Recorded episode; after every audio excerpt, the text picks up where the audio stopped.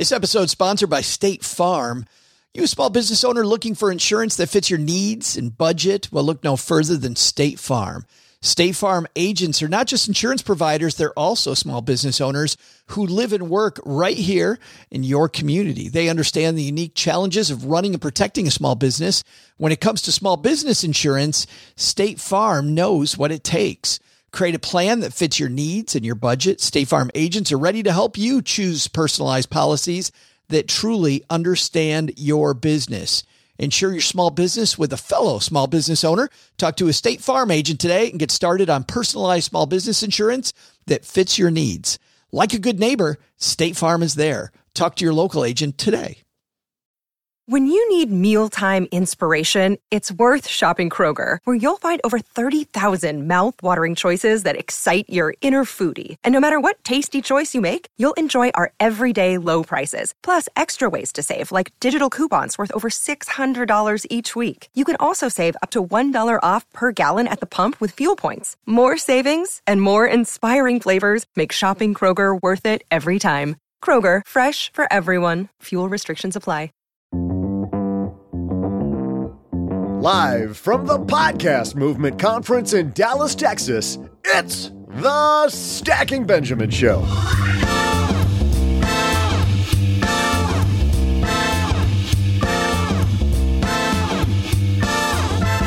I'm Joe's mom's neighbor Doug, and on today's show, someone actually let Joe back out in public. Today, we're asking other podcast creators what money concerns their audiences are worried about and how they're addressing those questions. On the microphone, you'll hear the woman who's half of the Bigger Pockets Money team, Mindy Jensen, and the woman behind the Military Money Show, Lacey Langford. And they're joined by the great woman who creates the Culture Changers podcast, Allison Hare. But that's not all. At the midway point in this discussion, Joe will throw the action back here to the card table in the basement so I can help you amaze your friends this weekend with some hot money trivia. And now, let's take you to the FinCon booth at this year's Podcast Movement Conference in Dallas. Hey, Joe. Joe, you there? I think I think we got you. it's Joe Saul-Sehy.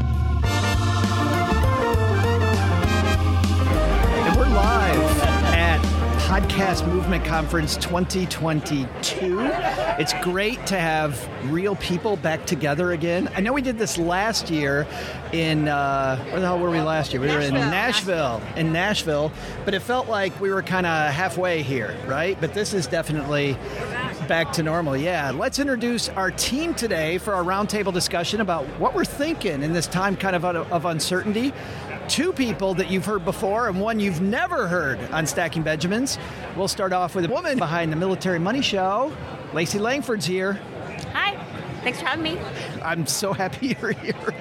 I'm back. She is back, taking over the mic. And the woman who lately, I think you need frequent flyer, like Stacking Benjamin's frequent flyer points. You've been on the show so much lately. Mindy Jensen from Bigger Pockets is here. Do you want to call it Stacking Mindy's? Stacking Mindy's, yes. I, with some of the stories you've told, that that could be taken very badly. Yes. We'll just add to the uh, double entendres that I always drop here on the Stacking Yes. Mindy show. Um, you called me Mindy from Bigger Pockets. It's Mindy from Bigger Pockets Money. Thank you. Bigger Pockets money. But the big Bigger Pockets empire, Yes, however. yes. Thank you and we should do this for people that haven't heard both of you on the show before. Lacey, tell everybody about the show. I have the Military Money Show, which helps the military community make, save, and invest money wisely. It's all helping them improve their personal finance so they can improve their quality of life. It's awesome. Yeah. And you have a lot of fun, and you always have a game show Yes. during your show. It's always different, and it scares the hell out of me. You know what? It's meant to be approachable, easy, and cheesy, but it scares almost everybody, which I find confusing because I send instructions. I'm like, don't be scared. It's just going to be this quick game. But I think it's the fear of the unknown. But Yes. for the listener, it's really cool to have all these different financial professionals come on and be approachable. To play a game, you might, you know, be there to talk about inflation or something that might be intimidating to somebody, but hearing you play a game makes it your the guest or the attend attendee the listener is more familiar and comfortable Yeah. with that person. Well, and what's cool too is, I, I mean, if you've got an audience of people in the military, often my nephews right now are in the military. They don't get a lot of money help. They don't get a lot. I mean, don't get me wrong. There's brands out there that are working with people, but man, the the talk between a lot of active duty service members, especially on the enlisted side, may not be what we would want it to be. Right. Well, I think too that you know they do get financial education, but it's like going to a doctor. It's a very intimate the relationship about money. Like sometimes you're saying things that you've never said out loud. Like I'm thinking about getting divorced, or we're thinking about having another kid, or I want to quit my job, and finding somebody that you can relate to and hear the message better because some people just face it like you hear them talk and you're like oh i don't like their personality we're just not vibing but when you find somebody maybe listening to the show or um, a blog things like that that aren't necessarily the government i think that is helpful to people to get information and receive it Yeah, absolutely. Mindy, bigger pockets money. Bigger Pockets money is for anybody who has money or wants to have more. She, she's like, I'm going to do what Lacey could not do. Wait, you? oh, Like, I'm- which, you which you might be- it's for everybody. You want, you have money, or you want to have more. I'm so happy we finally have her here. I follow her on Instagram. She's always doing something crazy, like not going to work anymore. We might talk about this big walk she took. We might talk about psychedelics. We might talk about all kinds of stuff She from the has her screws tightened. from the Culture Changers podcast. Allison Hare's here. Yay! Hey, thank you so much for having me. I'm excited to do this. The Culture Changers podcast. Yeah. Tell us about it. So, Culture Changers podcast has been around for three years. Typically, I interview people whose work breaks convention and changes how the rest of us live. But really, it's through the lens of how can I change a culture? How can I get involved? So, it usually is almost like a, a journey of self development. And because of that self development, it impacts the culture on a greater lens because people are feeling like I want to make a bigger impact and they don't know how. I love industry conferences because you and I met here last, last year, year. in, I mean, not here in Nashville, but a year ago, I know you were really excited about Culture Changers because you were pivoting the show. Yes. Like you, you came away from this with some big ideas. I did. Yeah, so I would interview these thought leaders, and they were incredible, like Seth Godin and Jesse Itzler and Heather Monahan, and these amazing people, but there wasn't like a consistent theme. So once I started to put it into series, where we would cover topics like belonging, and that would include like things about cults or adult friendships and things that people were really, you know, it, it would kind of be out in the ether, but wouldn't really re- realize, wait a minute, I am really affected by that. Yeah. You know, um, or big changes, or leaving your job. Like just digging deeper into some of these questions yes. that we Yeah. all have. Yeah. Yeah. So it, it really uh, got more of a voice when it became much more personal. Yeah, well, it's super fun. Thank It is. you. Well, it's not always fun. You know what I mean? No. You have some deep conversations, but you'll go on my run with me sometimes, so it's a good time. Oh, that's nice to hear. We've Thank got you. Allison here, we got Mindy here, we got Lacey here. You know what I've been thinking about lately, Mindy? I'm afraid to ask. I've been let, let me tell you what I've been thinking about. This episode sponsored by State Farm. You a small business owner looking for insurance that fits your needs and budget? Well, look no further than State Farm. State Farm agents are not just insurance providers, they're also small business owners who live and work right here in your community. They understand the unique challenges of running and protecting a small business. When it comes to small business insurance, State Farm knows what it takes. Create a plan that fits your needs and your budget. State Farm agents are ready to help you choose personalized policies that truly understand your business. Insure your small business with a fellow small business owner. Talk to a State Farm agent today and get started on personalized small business insurance that fits your needs. Like a good neighbor, State Farm is there. Talk to your local agent today. Hey, Staggers is Military Appreciation Month. You know what that means. We are recognizing all of our stackers in the audience. My good friend Nords, Doug Nordman, who uh, some of you may know, he is a writer in personal finance. He's a guy I'd like to do a shout out to. He is such a giving member of the FIRE community, the Financial Independence Retire Early community. Uh, Nords will do anything for you. It's just, I think some of that comes from his time on a submarine, like my nephew Colin, who's on a submarine right now, and all the work that uh, he did there. Just a super giving member of the community. And you know what? Navy Federal Credit Union wants to celebrate their members who go above and beyond, not this month, but every month. Navy Federal offers members only exclusive rates, discounts, and tools to empower their members and help them reach their goals. Here's one of their offers in honor of Military Appreciation Month. Join and get $50 when you open a credit card. Of course, you want to have your whole debt strategy planned out, don't you? Don't just go open a credit card willy nilly, as mom says.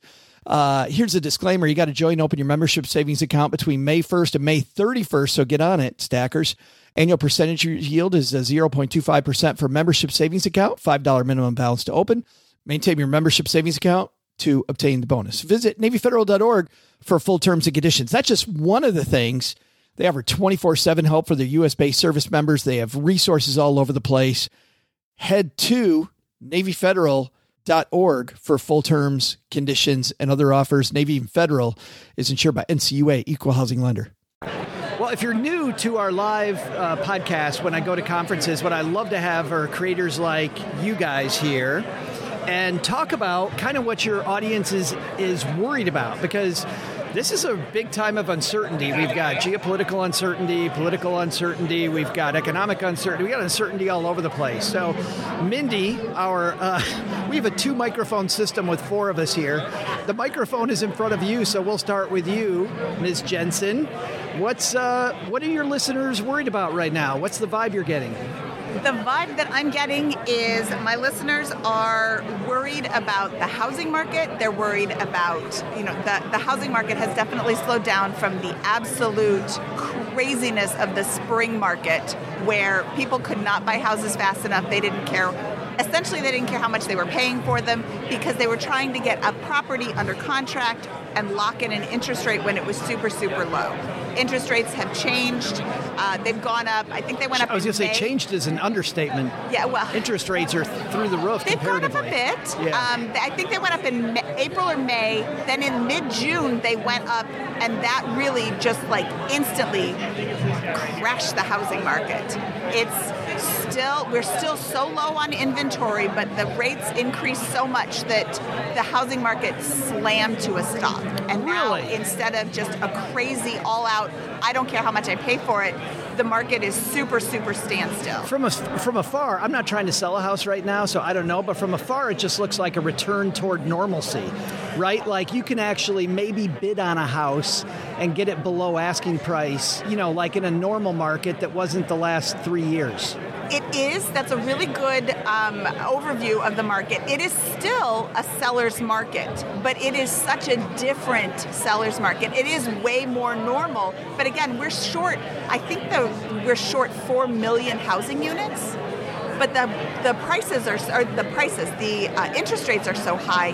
People don't want to take Yeah. that on anymore. You mean there's four million people that want to buy houses That there aren't that, houses. that for. there aren't houses for? Yeah. Yes. You know, colloquially, you, Allison, are in a uh, you're in a pretty hot market in Atlanta, Yes, right? In hot yes, Atlanta. yes. In your neighborhood, lots of houses for sale. No, not a lot. So the inventory Not you're lot. seeing on a on just in your neighborhood. So I live in in downtown Atlanta, right in a, a neighborhood that is literally the hottest location and zip code. Of course it is, because you're there. Duh. It's just what happened. And we're, we're starting to see that uh, there was a house for sale in my street. And for the first time, it has not gotten any offers. Oh, And it, it is priced high, you know, like, and it's right on the Atlanta Beltline, which is what the draw is for where I live. And, uh, and it's just been sitting on the market. And so I wonder if it is financing. you wonder if it's priced high because they think the market is still the way it was. You know, I think if somebody doesn't follow it every day, Mindy, that they would think the market's maybe the same, so they jack the price up, like Allison says, and surprise, surprise, no takers. What I'm seeing now is houses that are priced well are still selling, but houses that maybe the seller isn't aware of what's going on. Maybe they were aware of the spring market and they thought, I'm going to shoot for the moon. those houses are not selling as quickly or even at all. And I'm a real estate agent. I have two listings, and they have been on the market since the beginning of June. We have dropped the price on both of them, and they're just sitting there. Still sitting there. Yep. In both cases, we're the lowest price in the neighborhood. And lowest price you measure by square foot. By square foot, by price. Just period we by are the price. lowest price. If you want to get into this neighborhood, we are the lowest price to pay for that house. And we priced it based on what other homes were selling for recently. So we're not, I mean, when we listed it, I didn't think we were overly priced. I didn't think we were, you know, obscenely priced. I thought we were well priced, and the market didn't agree. What does if somebody's trying to well price their house right now, to use your term, well priced, what does that mean? Um, look at what houses have sold for recently. And it used to mean recently was the last six months. I'm talking in the last month. What is the house closed for? And think about this we're in August right now, so in the last month, they probably went under contract in July. So that was after the price increase or the, the rate increase of June. Um, so look in the last month, what is it selling for? Price it at that, maybe even slightly below that. So let's say the a comparable house sold for 500 you don't want to list it at 525 and think oh i'll just take a lower offer. You want to list it at 500 maybe even 499 to try to come in right under that big price break of 500 because when you're searching you're searching in 25 or 50000 dollar increments so show me houses between 450 and 500,000 or 475 and 500,000. If you capped off your price search at 500,000, something listed at 502 isn't going to show up in your search. So you want to be thinking about the major price breaks and you want to price it just a little bit low. Because what's the difference, $1,000 in your pocket versus sitting on the market for three versus the velocity of money, Yeah. getting the money in your pocket right now, Yep. maybe thousand dollars less. Um, you know, traditionally, summertime is considered, at least in my mind, a, a good time to sell your house because kids aren't in school. Everybody makes the shift before school starts. Now we're into September. Did, market generally starts to slow down now. the market actually slows down in the summer a little bit. Oh. People are on vacation. People, the spring selling season is the hot, hot, hot time to sell. You want to get your house sold so that you can move to the next one over the summer so you're settled for the new school year. Yeah. If you didn't get a house in the spring, this summer was actually pretty slow with the, the interest With rates and interest all rate of that jump up. now I'm starting to. So I've been. It's my thing. I keep track of the interest rates. Owner occupied interest rates are the lowest they've been in two or three months right now, and they're going lower. If you're not locked in right now, maybe wait a couple of days. Talk to your lender. Absolutely be working with your lender. But now is actually a good time to be looking for a house because so many houses are sitting on the market. Back in the spring, I would be searching in my neighborhood, in my city. There were 10, 15, maybe 20 houses on the market. I just did a search for a client and there were like 125 houses. That's a huge difference. But if the Fed keeps raising interest rates and then mortgages follow, doesn't it stand to reason that this good market now is only going to get better a year from now if I'm buying? I don't think that the Fed is going to continue to raise interest rates. Inflation is coming into Yeah. it, into check that the most Yeah. recent interest rate numbers were lower than expected. Much more static. Yes. Yeah. Yeah. yeah. And inf- uh, so, like, supply chain issues are starting to get worked out. It's, I mean, definitely if you're if you're in the market for a house, locking in a rate now, buying a house at these levels. I mean, you don't know that the housing market isn't going to go crazy again. Yeah. Lacey, you're in, in the Raleigh area. I remember I tried to move to Raleigh in like 2000. Part of me wishes I would have moved there in 2000 because my house would be worth like a bajillion dollars now with how much uh, prices have gone up. Have you seen the same slowdown that Allison and Mindy are seeing? I think so, yes. In the military community, it has really slowed down. It's interesting that you brought that up, that impact in your community, because the housing market has been almost in a crisis mode for the military because it's it's been forcing them to break their budget. So they get their basic housing allowance, and that amount hasn't been enough to cover the cost for high, especially areas like San Diego, and then not being able to find a place. So you have orders to move to a different location. You're trying to either rent a place and rentals were scarce in many of the areas, and if the, you could find one, it was above your price range. And I so- hear in San Diego, especially in the military, people moving in with each other, like having multiple Yes. families and houses Yes. made for one one family. Oh yes, well, especially with this single service members, house hacking is definitely always been a thing. But yes, I think it's caused people to think outside the box when it comes to their housing, and even the government has given some emergency relief in high um, cost areas because of the issues. But it's the scarcity, and then they just don't have the budget to compete, especially if they're looking to buy a home. Somebody that's maybe sold a house up north all cash and then is just coming into you know maybe different areas and being able to just pay top dollar for it so the military it's just caused them to you know not have the housing that they want Yeah. and then it's causing them to do things like stay behind so the service member might have to go ahead because there's no housing yet for the family so it causes you know tertiary problems I want, I want to ask you specifically before we move on uh, about renting. Because, you know, I'm seeing a lot of social media grief right now that landlords are finally reclaiming all the money that they couldn't raise their rent during COVID. They couldn't kick people out. And now you're seeing people across the country reporting that their rent's getting jacked up, right? yes if I'm in the military, how do I how do I even if I'm not in the military, I'm on a fixed income and my rent gets jacked up. What are you telling people to do? Well, especially in the military, they can reach out to Consumer Affairs, which is a, a, an office on most military installations where they will advocate for you. So they'll go to that landlord and say, hey, wait a minute, like this is, you know, way above average what you're asking for. Like, why are you doing this? Because if you are taking advantage of service members in the local area, then you might be put on what they call a banned list to say, like, you, we're not encouraging anybody to do business Oh. with you because you keep taking advantage. So they do have like a way to to blacklist you. They do. I mean, Yes. it, it, they, it definitely goes through like a, a high vetting process Yeah. before it ever comes to that. But yes, if you have taken advantage, like there were things where people would say, "Hey, we're going to help you buy a car.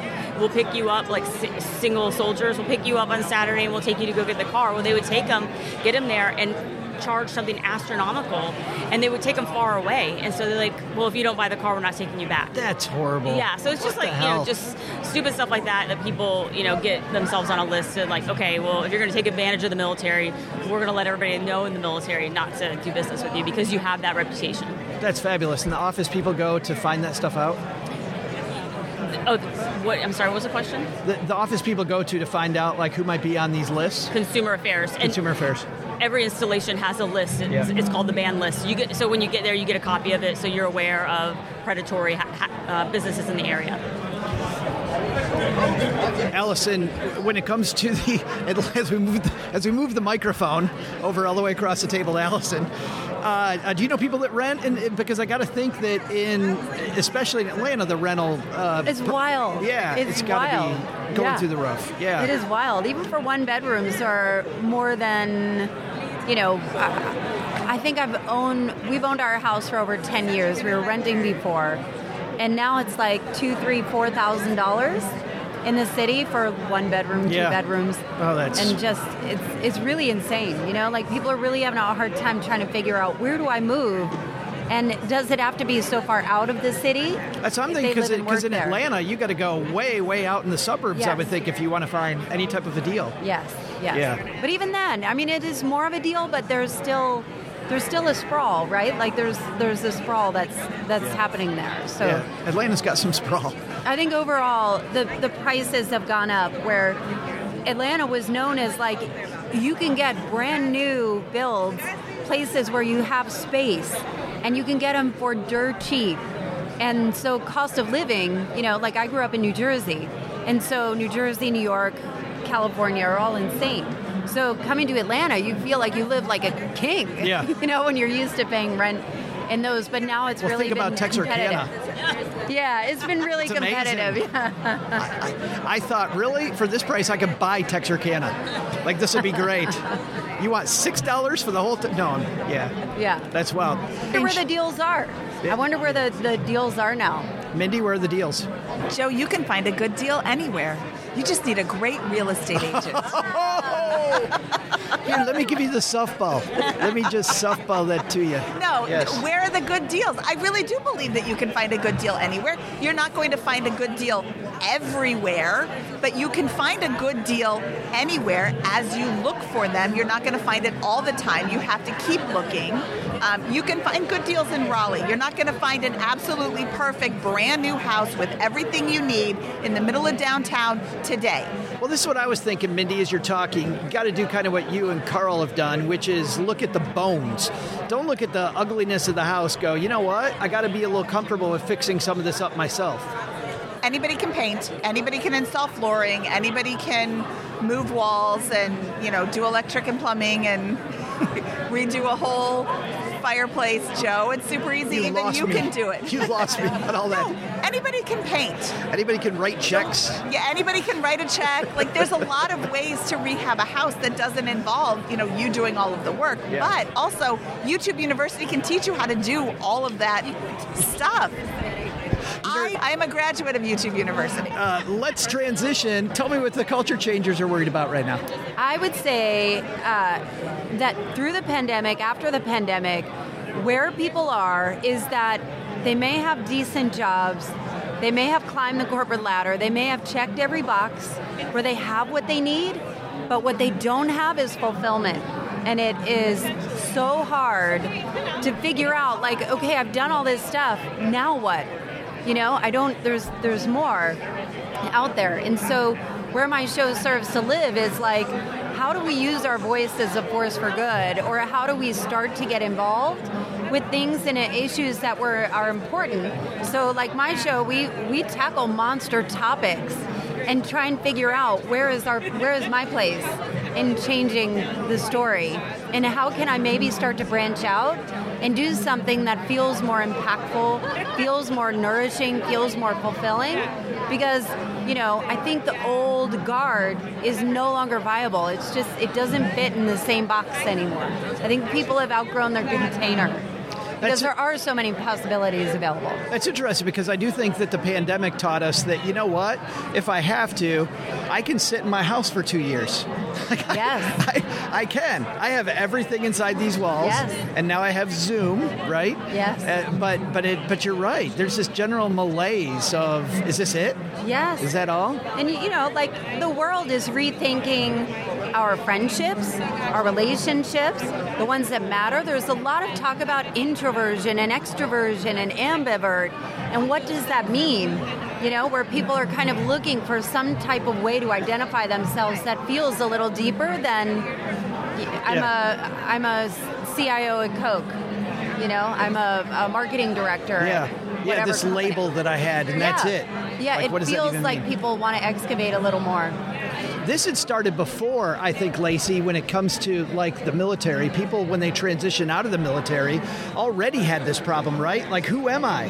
I've been working as a whatever in the military forever, and now what color's my parachute? Yes, it's an identity crisis that people have. It's like I was this, I had maybe rank and more power, and now it looks a lot different. Like I might not, you know, have certainty in where I'm moving forward in my career. I don't have the same money, maybe. I don't have the same security because being in the military, there is this security blanket. So it really is an identity shift for people, and it takes a long time to go through that. Do you feel it's worse now, though? Oh yes, I feel like the military was already struggling with some of those things, and then now this has amplified it. And then being in, you know, the military community is struggling with things like veteran suicide, and even for active duty service members.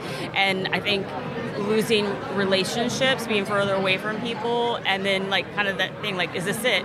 Like, what's going on? Like, you know, I'm in the military now.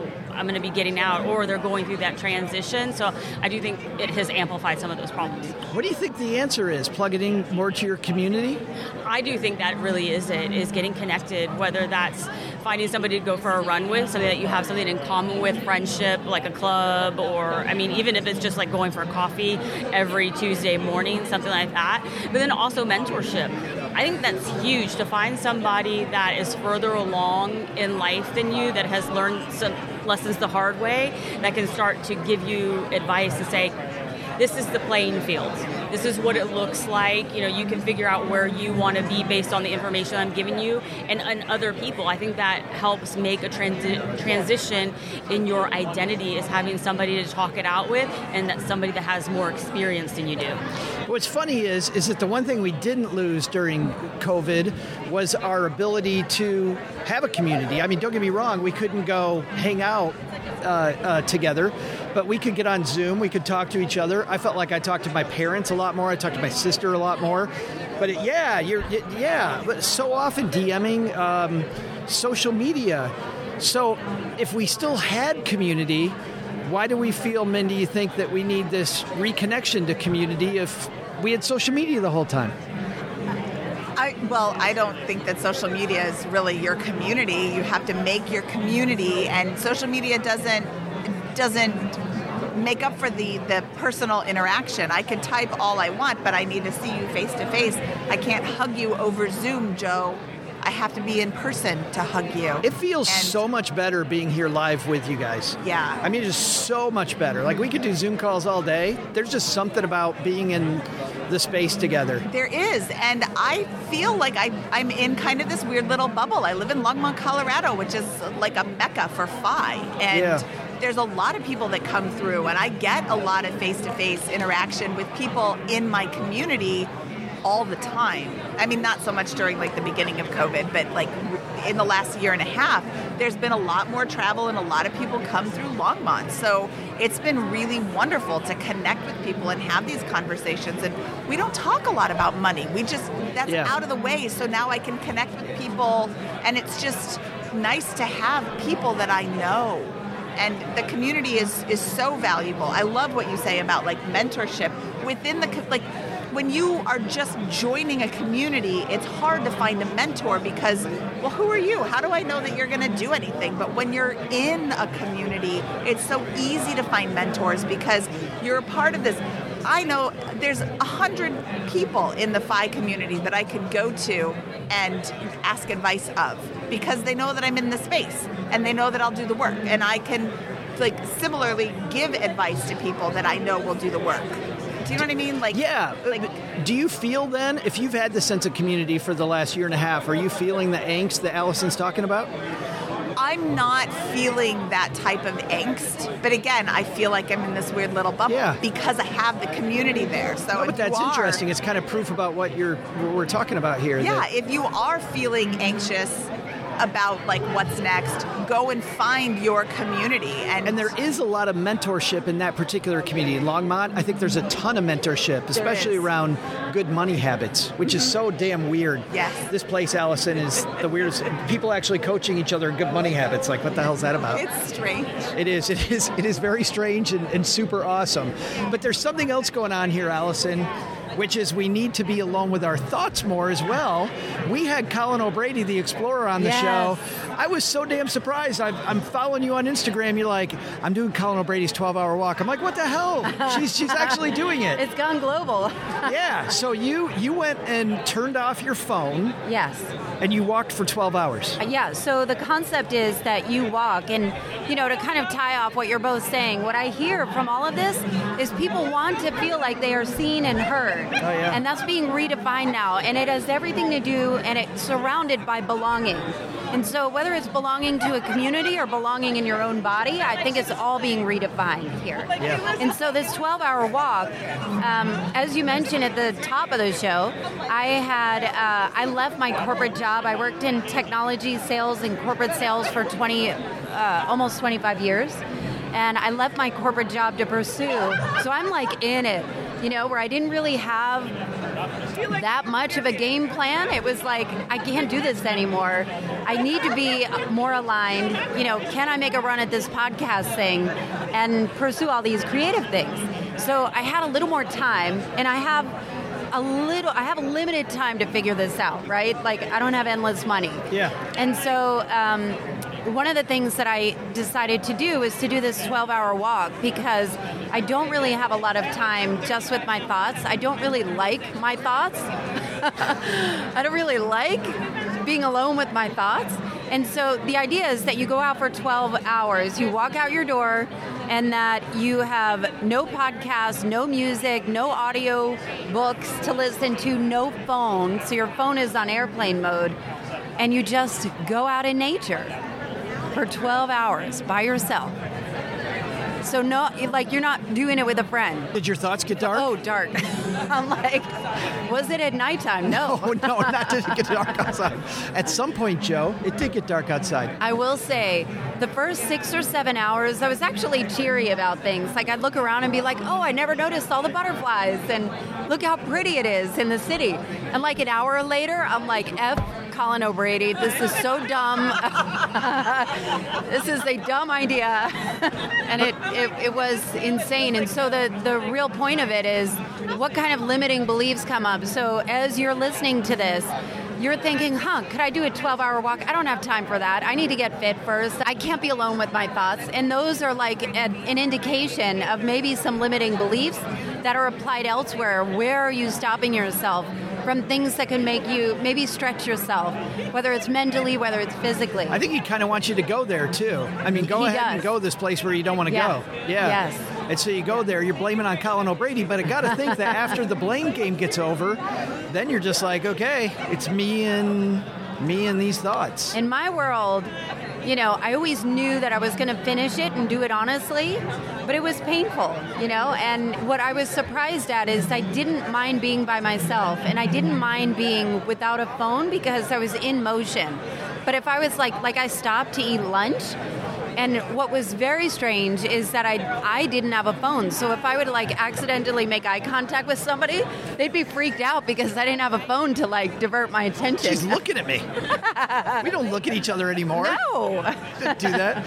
Uh, but what really surprised me is you're going to do it again. I'm going to do it again on September 10th. I don't know when this comes out, but they're It's doing amazing. a global one September 10th. Yeah, I would think that if you're blaming the guy, you're not going to go right back to that well. But that is interesting because when it comes to these challenges, Lacey, do you think that helps you find fulfillment? We talked about community, but what about this idea of just challenging ourselves to maybe do more? That resonates with me. I, I think it does. I, I think often we get caught up with what other people are doing, what they're wearing, how they're spending their money, the house that they have, their jobs, the way that they're living their life, all the soccer games or the sports that their kids are in. And I feel like that something like that a challenge forces you to look at yourself and to accomplish it on your own. You're not looking to the outside to figure it out. You're you're looking inward. And i do find i love to run love to walk and those are some of my best times for stress relief to overcome something when I when I can't figure something out I get a lot of inspiration doing that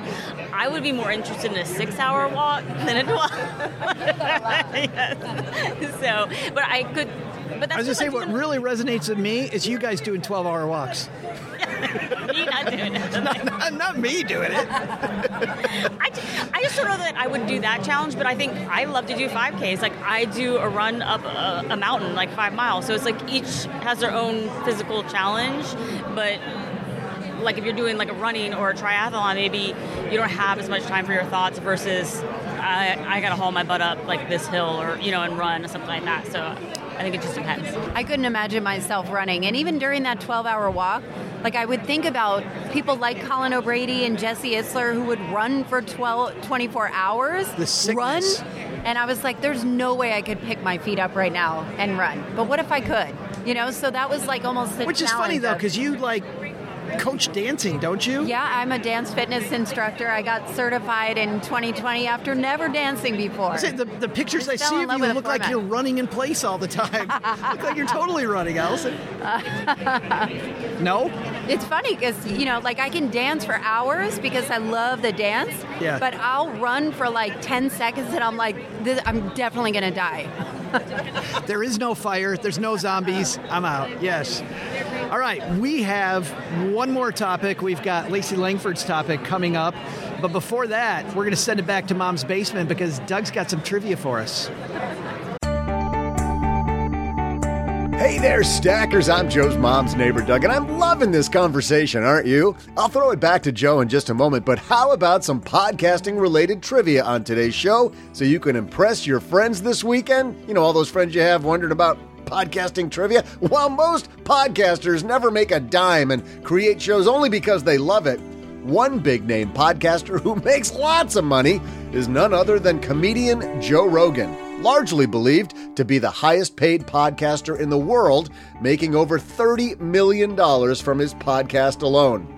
A kick ass podcast starts apparently with kicking some ass. So at age 14, Rogan took up martial arts. Let's ask you about that, shall we? Which martial arts discipline did Joe Rogan become U.S. champion in at age 19 as a lightweight? I'll be back with the answer right after I figure out how to call someone at Spotify to offer us a big deal. Hey, Joe, I know that you uh, drive that hunk of junk, so maybe you need to go get yourself a new set of wheels. I just recently picked up my brandy new car. Well, it's been about a year, but when I did, went through Navy Federal Credit Union. And as you know, having talked about Navy Federal Credit Union for a long time, dude, it's super easy. Talk about a fully loaded car buying experience. You can finance it, buy it, protect it, enjoy your auto purchase all from one convenient place. You get your pre approval done and then you can go shopping. It's good for 90 days. And with great rates, you can know that you're going to get a good deal.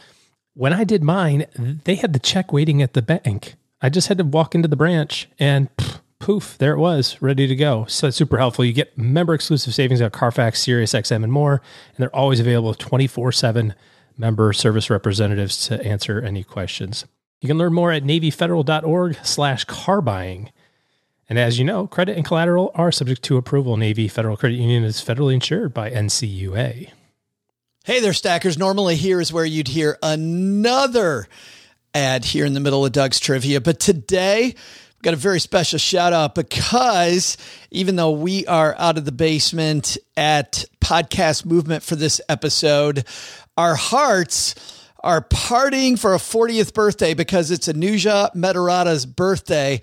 He not only works as a cardiologist, guys, but he also helps other people achieve financial success. So here's a guy who's saving lives and on the other side, helping people achieve financial success. And we are so happy that he's a stacker. So happy birthday to you, Anuja.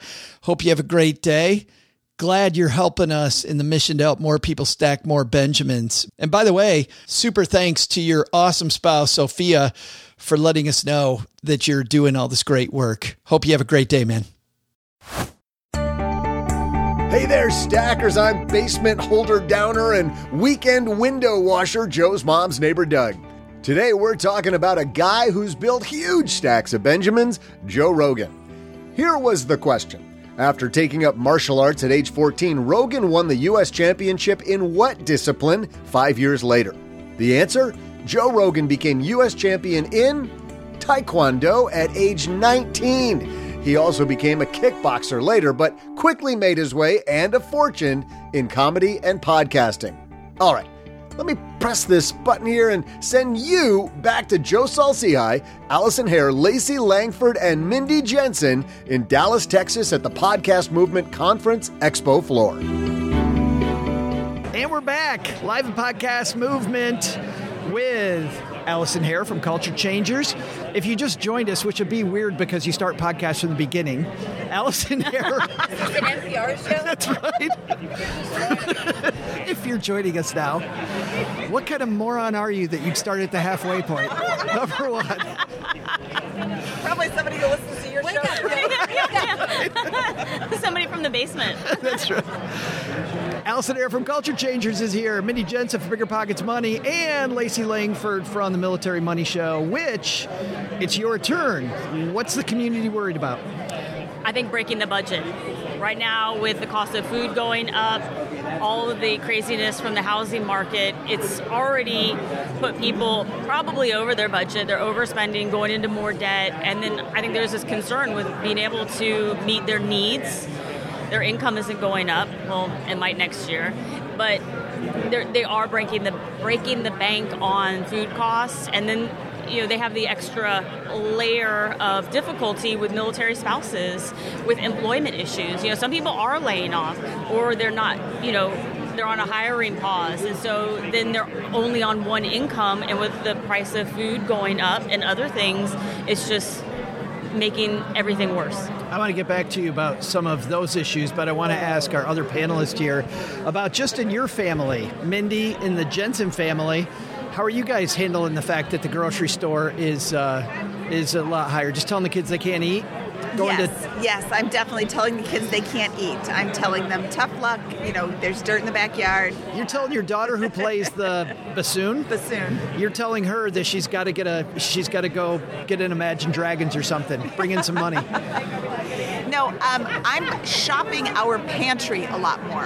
I have a lot of food inside my cabinets that is just been sitting there. You know, canned goods and dried beans and you know things that I can make meals out of. So rather than go to the grocery store, oh, I want to try this new recipe, I'm going into the cabinet and saying, what can I make a meal out of? You're starting with these basic ingredients you already have. I'm starting with whatever I have in the cabinet yeah. and looking for ways to use those up so that I'm not going to the grocery store and racking up, you know, $300 every time I swipe my card and that's been really helpful on a couple of levels. I want to get out of the food hoarding business that I've been in forever, and also to not spend so much money at the grocery store. Um, I don't know that everybody has that ability. I definitely have that ability, which is really terrible. Um, I also have a lot of food in my freezer. I really don't want to waste food, not that you can tell by how much is in my house right now, but I don't want to waste food, so I'll be like, oh, I'll just throw that in the freezer, and then I never use it. So I'm really trying to use what's already there first. I think that's so awesome, but the obvious question is, what do you do when you finally end? Because that's a phase. You can't like keep discovering stuff forever unless you're way more of a hoarder than you let on. Well, I am way more of a hoarder than I let on. But yes, eventually I will run out of food and I will have to go to the grocery store. Getting back to the like the whole natural foods and not going prepackaged is um, going to be very helpful too. The dried beans instead of the canned beans. I don't know why I had it in my head that they were the same price. They're not dried beans are like a dollar fifty a bag. A can of dried a, a, can of beans that are already cooked is like a dollar. So you're like, oh, that's that's cheaper. No, you get twice as many beans in the dried beans. It looks the same, but then they cook up. And I mean, have you ever cooked a whole bag of beans? It's like it'll feed your family for a month. So you know, cutting out meat you don't need meat at every meal, and that's very, very expensive. Shopping the sales, which is like, you know, using coupons, such a stupid thing to say, but like, you, why pay more when you can pay less? So we're really being conscious of where our. Did you just quote like some grocery store chain slogan? I swear to God, that's some grocery store chain slogan. Like Mindy's internalized it. More, more for less. Mindy's like, hey, my baloney is a first name. It does. I just thought of it. My baloney has a first name. It's generic. but yeah, I mean, really being conscious of what you're putting into your shopping cart and really being conscious of, you know, honestly, that's it. Really being conscious of what you're putting into your shopping cart because it's so easy yeah. to be like this. And don't take your kids shopping with you ever. Oh my God, if you can leave them at home, do it because you get through you get to the checkout counter and you're like why is this overflowing? I came here for three things. And your kids are like oh i just wanted this one thing. I think that's a great lesson time though. I mean really it's a great parenting thing to talk about like unit cost or talk about like what we you know the grocery bill how high it is, you're looking at me like I'm nuts. Great, then you take them shopping. You tell them no.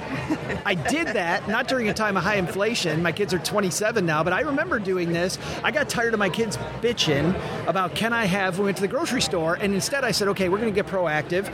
And we started looking at like the cost of toilet paper, like, you know, well, toilet paper's bad because I'm a little bougie about my toilet paper. Same. I learned the hard way about that one. Yes. Everybody does. I went cheap there, and that was not that was not good. Got tissue. Yes, got, got to have some padding there. Got to have a little something. But the uh, that might have been a bridge too far. But anyway, the uh, uh, but unit cost, and then sometimes the bigger box of stuff, you know, cost actually more. Or did we actually need like you go to Costco, you get a pallet of ketchup? Do we really need a pallet of ketchup? Is it better to pay a little more and just get a little ketchup and you know keep the speed of our money high versus investing? You know, so we went through those things, and all of a sudden my kids become cost savers. It was pretty cool watching over the course of two or three visits. She's not buying it. Mindy's like, yeah. Leave him home. Good story, Joe. I love, yeah, I love how Joe thinks that I haven't tried this already. That's super cute. That's the reason the kid plays the bassoon, so it's always time to practice when Mindy goes grocery shopping. Yeah, okay, Allison, you're stuck here with a table of money nerds. Yeah. But I'm wondering how a non money nerd family, you're family of four, right? Family of four. How does a non money nerd family handle the fact that the grocery store is through the freaking And roof? we're down one income. Yeah, oh, yeah, right. Yes. Well, first we had to let go of our private chef. That was oh, really hard. I know it's so hashtag relatable. But uh, we had to make. I mean, honestly, we had to make we had some to tell the cook they had to go. Lay off the doorman. It really was hard. Yes. the doorman. Our personal valet Yeah. was just a trouble. But uh, no, it was. Um, it, we had to make some adjustments immediately because we're down one income, so we're not eating out. We're not, you know, like we're trying to. My husband is actually the cook in our house. He loves to cook, but we're all not great eaters. And so my husband is like a total foodie, and so we rob him of all of his joy of cooking because he's got to cook like four different meals. None of which he cares about. No. Yeah, No. yeah, yeah. And so so we have had to be crafty. So we're eating a ton of pasta. I'm not gonna lie. We're eating See, a ton that sounds great, but I look at pasta, I Even five like gas pounds. prices. I mean, everything has just gone up so much. Yes. Where my husband will come home and he's like, "You won't believe how much did I spend." So you're saying you eat pasta because it's cheaper? Um, yeah. Well, because of leftovers. Yeah, yeah, oh yeah, yeah, yeah. Leftovers. Yeah, because you, you make a big old pot and two, Yeah. three, four meals. Yeah. instead of one. my kids will eat pasta. Yes. this is this is interesting. You know, you can cut the family budget, but there's also the opposite of what you're doing in your family, which is, you know, if you don't get like a 10% raise this year, you're falling behind. Yeah. Right? So, how are you guys going to make this work long term? Like what's what, what's the well, Well, Mama's going to need to earn some money soon. Yes. and that, uh, that's the truth. You know, like so I she'll go on the Stacking time. Benjamin show, Yeah. talk about culture changers, Yes. and it'll change everything. Well, some of it is also, you know, like my son wanted to go on a camp. He wanted to go on a specialty camp. And it was like $800 a week. And I was like, we don't have the money to spend on that. But if you want to earn it, we can look at what can we sell in your room and see if we can raise $800. wow. And so And? well, we did get rid of a bunch of stuff, but he lost interest anyway. Oh. But it was good, you know, like it was a good practice to say, you know, like no you can't have it or we can't afford it, but like how can we create something where you can get whatever Yeah. you want? Yeah. And there are infinite possibilities for earning money. That's awesome. Yeah. How does somebody I mean the military is there a way to get a 10% raise? Not unless it's an act of Congress. Yeah. But I think you could do side hustles. I, I agree with all the things that you're saying. Like you have to adjust your lifestyle.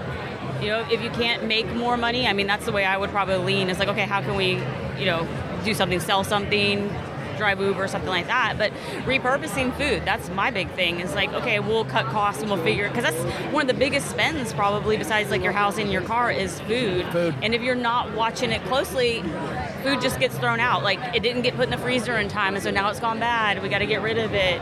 And so even if it's getting close, like I'll cook it. You know, if it's ground beef, it's like we'll cook it. We'll make quesadillas. We'll do something. Mindy, take this from here. 10% raise. Let's talk about making more money for a second. Okay. Making more money. Allison's working for herself. Yes. Lacey says side hustles. I, you know what? I like side hustles. I like side hustles a lot. I hate the word side hustle. It implies that you have to just be crushing it or nothing.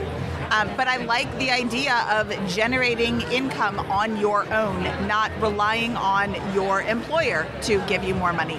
Not everybody, not every company is raking it in right now. And just because you ask for a raise doesn't mean you're going to get a raise. First of all, know how to ask for a raise. Don't just go in and be like, hey, I want more I need money. more cash. Yeah, don't we all? Um, but you go out and make your own money. Figure out how you can generate more income. Most people have crap laying around their house that they can sell. God knows I do. Um, the food, the bassoon. I, I'm sure you've had days you want to sell the bassoon. She's not going to listen to this, right? Only every. no, she's getting much better since when you were over. I thought she was great when I was there. the bassoon is an interesting instrument, um, but I, you can generate income in a way that you can control and you can work as much or as little as you want. I am a real estate agent. That's my side job. And I work as much or as little as I want to. And I can generate a lot of money that way if I choose to. Or I can decide not to work because I'm going to spend more time with my family. Um, so I really like having that as your, like, that's in, in your control. I think that's a great place to leave it. Thank you, ladies, for hanging out with us and chatting about what your audiences are interested in. Let's find out what you are all doing on your podcast. We'll start with Allison because you haven't been here before. What's Yes. what's what's coming up soon in September here Yeah. in uh, Culture Changers? We're doing. Uh, I'm doing a series on work culture, which I think is going to be so which is, interesting. which is amazing because you just I'm- left. right, but I have a big, I have big opinions on it, I'm- and I have some experts coming on. And then beyond that, I'm going to be doing a series on spirituality, even the psychedelics and some of the indigenous practices around spirituality as well. Um, and I think it's going to be very interesting. You did a show where you were going to do psychedelics. Yeah. Just the very quick um, TLDR answer. Too long didn't read. What's the good or bad? I loved it. It was psychedelic assisted therapy. It was like in a controlled environment. It, this is something like, just to give you an idea of me, like I didn't even do it with lava lamps in college, you know? Like I would go to Grateful Dead concerts and be stone cold sober. You were the know? you were Like, the designated driver. I, I was always the designated driver. I'm just not the girl that wants to be out of control. So, you know, when you're thinking or kind of categorizing the kind of person I am, I would rethink or maybe broaden the perspective now. But it was uh, it was truly life changing, and a lot of stuff is unfolding Um, as we speak that I don't know that would have been possible otherwise. And, and you'll hear that on Culture Changers in Yes. August. Yes, You talked yes. about that in August. Mindy Jensen, thanks for joining us again. What's happening at BiggerPockets Money? Joe, it's always lovely to talk to you. Thank you so much. It's even more lovely to talk to these ladies. So I thank you I for knew it was coming. facilitating that. I knew it was going to just, I've been so nice to you this whole episode. You did. We had to have one there at the end. Just one I really there at the was. I just released an episode with my daughter where we interviewed The bassoon player? the other daughter. The other daughter. older daughter, the Yes. 15 year old. We, inter- we interviewed her. Dan Sheeks wrote a book called First to a Million, where it's about teaching ch- teenagers about financial independence. And he has this idea for teaching your, your older teen about money by giving them all the money that they need to pay for all of their bills the whole month. Here's $1,000 or $500 or whatever you've decided is how much you're spending, and then they pay you for the rent, for the utilities, for their food, for their clothes, they pay for their school supply, they pay for everything. And that teaches them how to budget, it teaches them how to like look ahead at expenses that are coming while living at home so they're not going to run out of money and not be able to pay their rent or not run out of food or all of these things. So we released an, an episode where Dan introduced this idea to Claire, and we're going to follow up with her in November how she handled her money in September and October. And I'm very It's a challenge. Yes, she's A very challenge. excited about it. And it's, I just, I love this concept so much, and I'm super excited for her to be able, because she hears, I'm going to get thousand dollars. What she didn't hear is, I got to pay mom 250 for rent, and I got to pay mom 75 for utilities. And like, I'm going to be taking so much of that thousand dollars. It's not like a free for all. Plus, we have a vacation coming up. You're going to have to pay for that, and that's, you know, your ticket was $300, your airplane ticket. So you're going to have to pay me for that. So that's now you're Otherwise- like, Otherwise, she's taking her own 12 hour walk to vacation. otherwise she's going to go into debt and then has to pay me interest when I lend her that money. So it's a really awesome episode. I'm super excited for the experience because then she can see how to handle money in a safe environment. I love these make small mistakes early on, right? And I feel like too many parents don't want to hand their kids maybe a little bit too much money but because they don't want them to screw up at all. And then they end up like me, who was a credit card disaster in college because my parents never handed me money because they were doing the right thing, right? We don't want Joe to mess up a little. We'll just wait for him to mess up a lot when he's on his own. Yeah, and not my parents weren't bad people. I mean, everybody does that. Lacey, what's happening at Military Money Show? In September, I have a show on life insurance. So the SGLI, how that works, what people should be looking for, and then making the transition out of the military with life insurance. And then I've got another show coming up on for college savings on the GI Bill. Not just having it, like what the heck do you do when it's How time? to plan around this? stuff. Yes, and when you have multiple children, because now you, if you elect to, you can give that benefit to your children. And if you have more than one child, like how does that all work? So that's a very fascinating show. And then probably not going to be a fun topic, but I think very important, especially rolling off the pandemic, is a, a divorce show for the military. So some specific things dealing with the retirement and TRICARE for you know medical for life, those type of things. So those are three shows, and then my birthday show is in September. So that's going to be a surprise. So that's always a something special. Take it up a notch in September. I can't, I can't wait. By the way, it's an audio podcast, so people didn't get to see the look on Lacey's face when she said that. Like she's clearly not going up one notch, you're going up like four notches on your birthday. That's going to be so fun. We'll link to Military Money Show, to BiggerPockets Money, and to Culture Changers on our show notes page at stackingbenjamins.com. Doug, we'll send it back to you, man. What should we have learned today?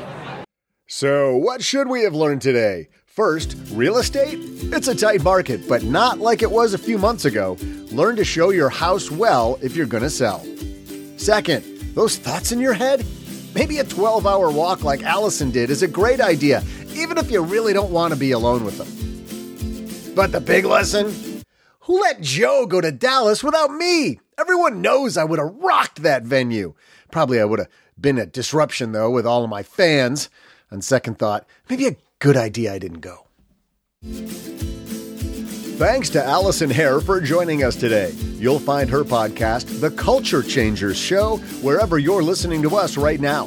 You'll also find Lacey Langford's show, The Military Money Podcast, and Mindy Jensen's work, BiggerPockets Money, wherever you're listening to us right now. Want a quick link to them all? We'll also include links in our show notes at stackingbenjamins.com. This show is the property of SB Podcasts LLC, copyright 2022, and is written in part by the very amazing Paulette Perhach. Thanks also to our team of moms who made today possible. Karen Repin juggles the production of this show while raising two. Brooke Miller handles the show notes and creates our amazing newsletter, The 201. You know, while raising a one year old herself.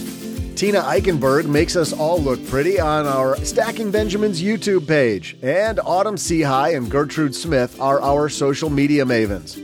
Not only should you not take advice from these weirdos, don't take advice from people you don't know. This show is for entertainment purposes only. Before making any financial decisions, speak with a real financial advisor.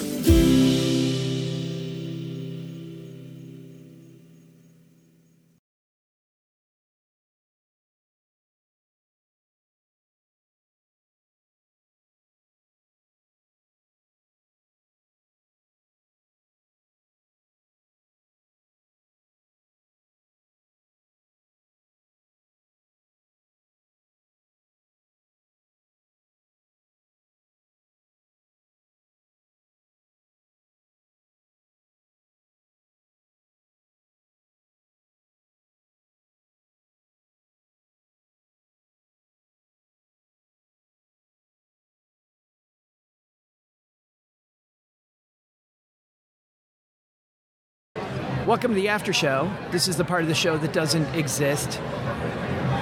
Allison, you're new to the after show, so here's the deal. What happens in the after show stays in the after show. We can't talk. about it. Sounds very complicated. I don't know if I can follow the instructions here. we don't talk about after show. We're watching you. I don't know. Uh, you know what? Oh, G and I was talking with Doug about what shows we're watching. We never get other people's shows, either TV shows, movies you're watching. So, Lacey, you've got one you like. Blackbird. Have you seen it? Anyone? No. Blackbird? It's on Apple. It's really it's based on a true story. Kind of when you see the preview, looks a little scary. Oh, is this the one with Tar- is it Taron? Uh, the guy a- that played Elton John? Yes, and he was in The Kingsman. Yes. Taron e- Eggert or Egglesworth Eggert, or yeah. Eggles. Boy, if only we had a device notes. where we could look this Put stuff that in the up. If only there were a device out there. But yes, and he goes to jail. Well, tell everybody what it's about. Yeah, I don't want to ruin Cheryl it. watched this show. Oh, oh, she has. She's seen She it? loved it. Oh, really, really good. It, but it's just really scary. So he like goes to jail for drugs, and then they threw the book at him. So he got like the maximum time. He thought he was going to be in there like for six months, and something like stupid, like you're going to serve ten years. And they came to him and said, "Well, we'll make you a deal. We need you to get a jailhouse confession from this guy in a maximum like security facility that you know is for like the really bad people." And like we need you to go in there and be locked up with all of them and like get this guy to confess to some really heinous stuff. And then it kind of follows like him in the prison and all the stuff that happens. He's like a serial killer. I mean, they think he's a. s- to kids, to young girls, like, and, and it's, a, it's a true story. And um, you know who was in it? It was uh, Ray Liotta. That was his last show before he passed away. Yeah. So What, what, what I found funny, I didn't I didn't watch any of this. So there's nothing funny about the show except this, which is the dude that plays the serial killer. like to have this guy's career, he always gets typecast as this guy. He was the Atlanta uh, um, uh, Olympics bomber in that movie. He was. oh, I didn't know he was in anything else. He was the dude that busted uh, uh, uh, Nancy Kerrigan's kneecaps in, the, in that movie. Yeah. How did you know no, no, no, n- not Jeff Gillooly. He was he was Gillooly's like friend. He was like he was like Gillooly's friend. But um, and then he was and then he was another one. Like he's always the dude who's causing trouble. So Cheryl's like, yeah, it's really good. It's about this serial killer. And I watch like three minutes of it, and all of a sudden they show the serial killer. I'm like, that guy, the same guy who's the Atlanta bomber who takes a baseball bat to Nancy Kerrigan. Like, really, imagine him if he's got like a family. Oh, you got to roll in a movie? Yeah, guess what? Uh, this, this guy played Judas when his church was doing, you know, whatever. Yeah, I mean that's his. That's his. his He's lot. typecast. And he's probably the nicest guy, right? Yes. Yes. Yeah, I'm sure he is. But anyway, but it's a good show, and I was very entertaining in the suspenseful, not in the happiness, but it was super Yeah. cool. This guy, not a lot of people would What's take that deal. Apple Apple TV. Apple TV. Apple TV. Yeah. All right, Allison, what you got?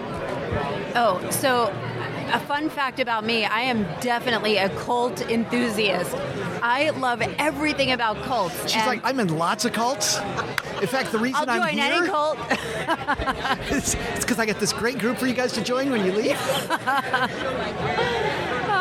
Don't invite me over for dinner. I'm gonna I'm gonna hook you for some MLM, Perfect. some multi-level marketing deal. But there's uh, there's one on Hulu. If you guys have seen it on Teal Swan called The Deep End. No. Teal Swan. Teal Swan, and she kind of takes people all the way on the edge that are really, really, really struggling in a very fragile state. And and it is so fascinating and so like you can't not have an opinion about Teal Swan after watching it. Teal Swan. And she's a female and she's attractive and she's huge. She has millions of views on YouTube and has these very hypnotic It's like a documentary series eyes. then. It is. It's a documentary series. I should have said that. I love documentaries. No, it's all right. Yeah, yeah. Yeah, but I, I would highly recommend it. And DM me if you have an opinion because I love to talk all things Teal Swan and cults. That's Hit me up. that's. uh, Have, have any of you guys known somebody? I, I mean, I know you've interviewed people that have been in cults, but have you known somebody personally before your interviews that was in a cult? yes, we all have been in cults in some way. But I will say, I will say, do, have you guys seen The Vow on NXIVM? NXIVM was like this, probably the biggest takedown of a cult. It was like, it, it started off as like a personal development group, but there would be rankings and stuff that you'd have to go up, but it turned into a sex cult. And like a Oh. child, like it was crazy. It was crazy. That was a little too enthusiastic, wasn't it? Tone it down, Joe. Don't worry, I'll write it down for you later. this is this is the one where the actress, yes. yes, uh, went to jail because she was recruiting Yeah, Al- people. Ali, Allison Mack, I think is what, Yes. what her name is. But the whistleblower, just her name is Sarah Edmondson. If she's listening, hey Sarah, she just moved into my neighborhood, And so, um, and she's got a podcast. It's so good. It's called A Little Bit Culty, where she just has kind of dedicated her life to kind of getting people out of cults and kind of exposing so many culty things. But she just moved into my neighborhood, and so uh, we got together last week, and it was just so fascinating. You know, like I I almost had to blink a couple times. Like I can't believe this woman is standing in front of me. She's been through so much. Wow. You know, I uh, I love that name, a little bit culty. a little bit culty. Because I don't think there's such a thing. I think you're either, you know what I mean? You're I do. I do. I out. think there is. I think there are a You lot can of. be a little bit culty. I think a lot of things that are normal society, like call it CrossFit or SoulCycle, or these groups where you have really passionate people. In some cases, churches can be a little bit culty. That doesn't mean they're a cult. Sure. But there are some, you know, like having a charismatic leader and having a doctrine and a, you know, kind of a similar belief that people believe in. And like maybe sometimes it's hard to get out. I felt that about CrossFit sometimes. Just like, you know, do you know how to tell if somebody does CrossFit? I just I Ask tell you. yes. You don't even really have to ask Yeah, them. yeah, yeah. All right, Mindy. You stole my joke. I was going to say, you don't have to ask them. They'll tell We're on you. the same page. Um, I am very far behind the curve when it comes to TV. I'm going to sound totally pretentious when I say, oh, I don't really watch a lot Have you of TV. I'm not seen this like Gilligan's that. Island thing? Yes, yes. we'll make it up. but I really hate watching an episode and then like I have to remember an entire week later to watch it at the same time.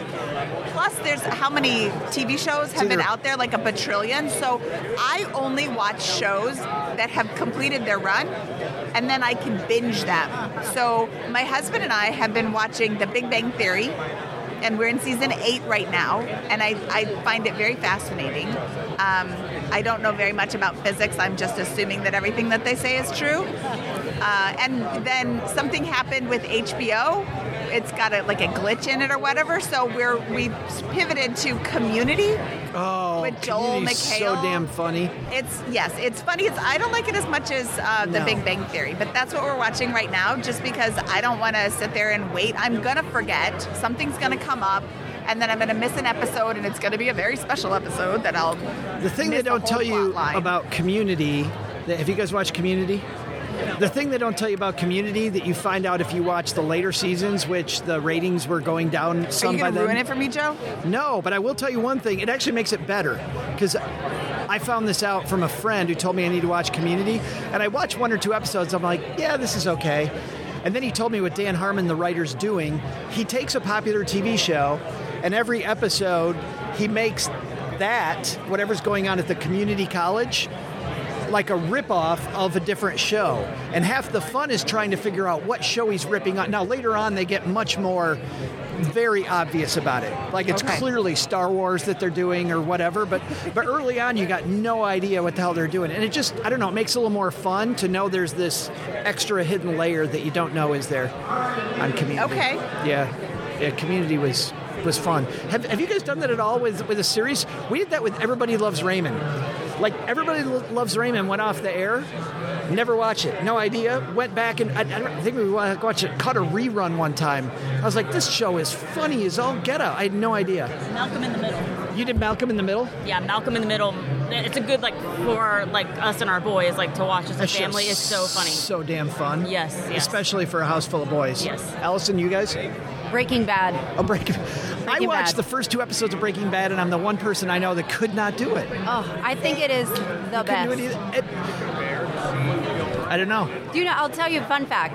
Um, I used to watch every single. This was before I had a podcast and I had hobbies and stuff. But uh, I used to watch every single Real Housewives ever.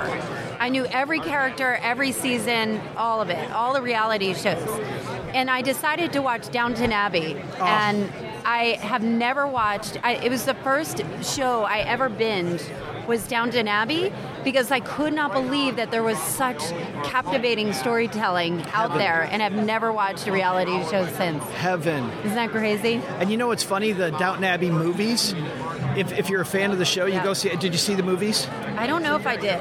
Because when you go to the movie, I'm like, oh, Downton Abbey. It's been a while. They play that damn theme music right at the beginning, and and you're it's it. It's it's like You're I'm putting it. on my favorite sweater.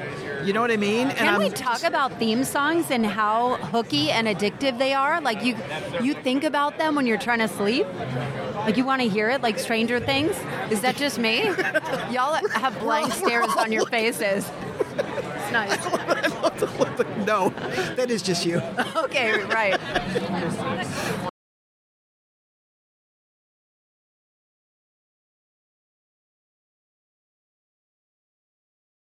So it's the cat, we'll cook it. let's get it on the skillet. Throw it up here. Whose turn is it? Can't figure out why the cat doesn't. Can't figure out why the cat doesn't want to come inside anymore.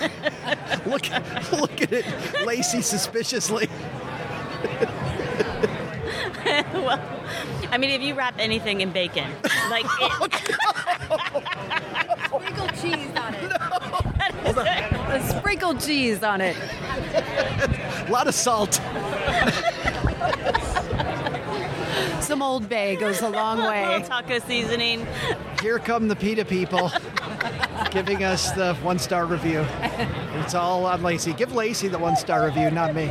You can reach Joe at Joe at Stacking oh, oh, oh. And his phone number is Nice. 1 800 I Eat Cats. This show took a turn. I don't know what what happened there. It took a dark turn, like like Pet Sematary turn. All of a sudden, wow. It's Yes. it's Mindy. So, so the goal is price your house right, do the 12 hour walk, and eat the pets. Eat all the pets. I was saying repurpose, repurpose.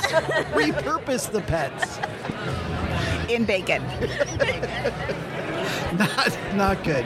I don't know where No. we go from here. Well, Stackers, the show is over, but the party is just beginning here. You know why? Because it's Military Appreciation Month, and we are giving out shout outs to all of our friends who have served in the military. And let's point uh, the finger right here at our good friend OG, who spent time in the military. And of course, we know what a giver he is, even when he pretends like he's being uh, Mr. Surly.